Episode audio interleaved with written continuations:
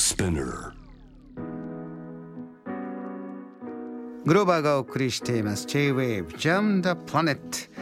今夜お迎えしているのはインド出身の AI と金融のスペシャリストサンジーブ・シンハさんです。サンジーブさん引き続きよろしくお願いします。よろしくお願いします。まあ、プログラミングがまあ大好きで、えー今や AI の研究開発最前線にいながらご自身でも暮らしをさらに豊かにするサービス考えて作っていらっしゃいますがさあそんな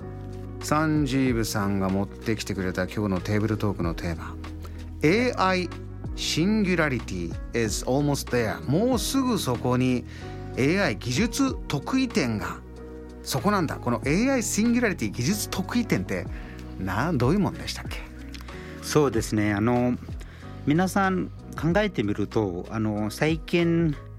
まあ財布忘れるかもしれないし、鍵忘れるかもしれないし、携帯は絶対忘れないですよね。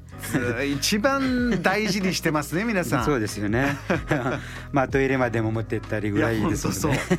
本当そうですそうですね。え朝あ起きる時の目覚ましも携帯使って起きてから LINE や Facebook をチェックしたり、えはいそれからあ乗り換え案内を使って家を出る時間とか道を決めて、ランチの店も携帯で検索したり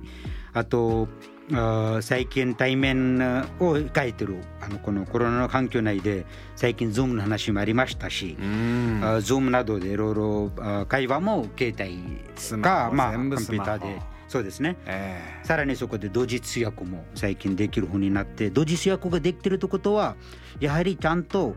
その皆さんが喋ってることがその Zoom というどんなあのそのアプリでもちゃんとそれを分析してるってことですね。え山ほどみんなが使ってとんでもなくデータが集まったからこういうものが作れるんだそうですね。そういうことですね、そうですね。しっかりデータを集めて、あのもちろんその翻訳するためにも字幕をつけるためにもちゃんと分析しなければいけないし、えですからまあプライバシーの話を置いておいて、すべてのことが人間の生活すべての情報が最近まあ携帯かコンピューターとかインターネットにちゃんと載っててそれがちゃんと分析されててそれは AI でいろいろ複雑な分析されてるんですね。えうんそれで人生がすごく快適になってませんか？これ確かにねある時からこの快適さ便利さ助けられっぷりにもうプライバシーどうこうとかは まあいいかなみたいな世の中のこのシーソーがそっちに行きましたね,、そうですねこんだけ快適になるんならば、そうですね。えー行くしかないだろうという流れになってきてまうす。ん、そうですね。あの私も最近あのまあ自分でニュースとかまあ検索しなくてももう私のあ気になりそうなニュースとかが Facebook であり Google でありあの自動で決めてくれるみたいなうん話がありますし、あもちろん天気の情報とかがまあちゃんもうすべて載ってるし、あと考えてみるともう近い将来あの自分の気分とかもあの今日はあなたこういう気分ですね。あですからまあこういう食事どうですかとかもうそこまでもリコメンドいろいろ推薦してくれるかもしれないですね。今までですと、まあ、それこそ家族とかね、はいえー親とか、まあ、奥さん旦那さん子供は顔色見て、はいあれちょっと今日はね脂っこいのやめといたらとか、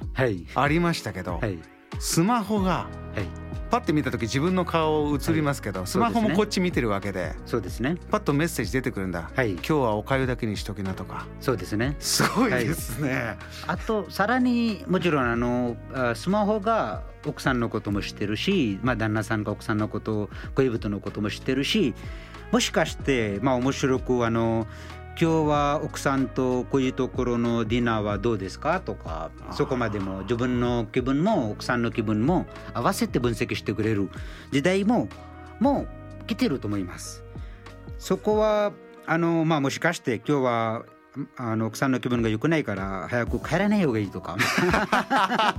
そこまでも。そっちのレコメンドもあるんですね。あのありそうですね近い将来は。もうあのその技術はそこまでいってます。ちょっと今あのそのアプリが躊躇してるぐらいですよ。もう本当はできるんだけれども、はい。えーあんまり行き過ぎるとえー皆さんが、えーこのテクノロジーを恐れちゃいけないからそうですね。スピードをむしろコントロールしてブレーキかけてるぐらいなんだ。そうそうそうわざとブレーキかけてるぐらいですよ今現在は。本当にできることがもっとたくさんあります。今コロナでまた強烈にデータも集まってるわけでしょ？そうですね。ねうん今ご自身で作ってても、うん。うんじゃあ、まあ、人間と AI どっちが賢くなるんだとよく SF だと、はい。えーまあ、春とかねああいう大きい巨大コンピューターがはい。もう人類を仕切っててですね、はいはいはい人間が考えるよりもはい。コンピューターに考えてもらった方がはい。幸せなんだ世の中は。という SF が昔からありますけど。あれマトリックスでちょうどそんな映画でしたね。ねえ。あのあ機械があの人間を支配してあ人間に幸せをあのちゃんと与えてそれで人間のエネルギーの源泉として使ってる。あのあ流れとしては、まあ、AI が今いろいろ人間のああ助けになっているところがどんどんどんどん増えています。とデータがどんどん強くなるしコンピューターの処理力もどんどん上がってきてるしあ最近ですねあのコンピューターのプログラムもあの AI で AI が自動で書けるふうにある程度なりました。あの三次部新ハさんはね自分でプログラムを作るのがまあ大好きで、うん。ね自分で考えて、うん。自分の頭からのインスピレーションで作ってきましたけど、もう AI にこういうプログラム書いて。はい。で AI がじゃあどうしようかなって。AI 自身がはい。学んではい。作るということの方がいいプログラムができるというようなはい。ものも起こってるんですか、そうですね。あのあ一応簡単なプログラムは AI が自動に書けるふうになくてデータさえあればどんどんいろんなことをどんな複雑なことでもある程度あの分析できるあ処理できる機能がどんどん発達してきてますね。つまり AI が自動的に AI を作ることがもうできる時代が予約を受けてます。そうですかそうすると、まあ、人間が人が人を育て人が人を生みこうしてえー人口がどんどん増えてきたように AI が AI を生み、はい AI が AI を育て AI がこう繁殖してそうですね。